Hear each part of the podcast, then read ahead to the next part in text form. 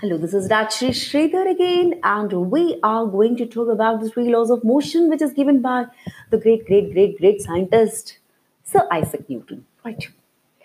We all, anybody who's studied to the high school level, are very much aware of what this three laws of motion is all about. It talks about force the first law, the second law, and the third law. The first law talks about defining the force, the second law talks about how much is the force. It measures the force.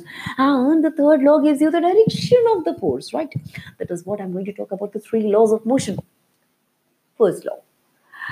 It says that unless and until an unbalanced force acts on a body,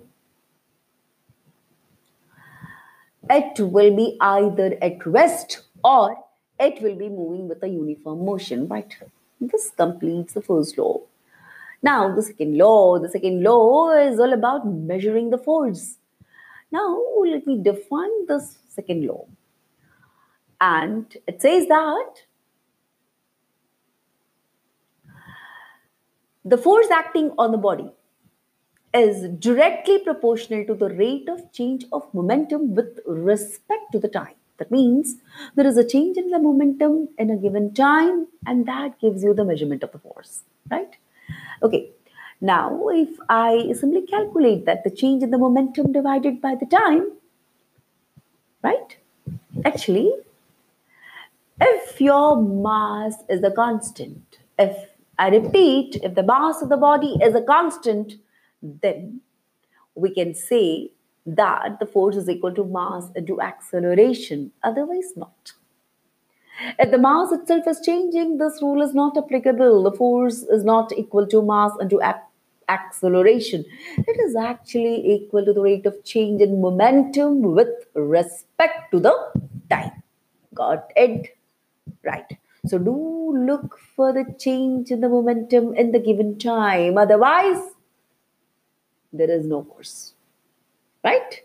Okay, now the third law gives you the direction of the force, and it actually says that for every action, there is an equal and opposite reaction.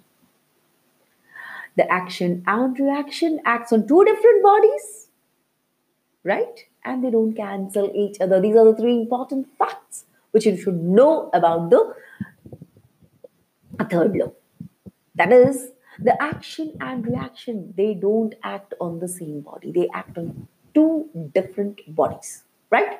And the second one is they will never cancel each other right? This is a very important fact. And based on this law actually newton gave the foundation of the classical physics Okay, now we'll talk about more on this. Until then, goodbye.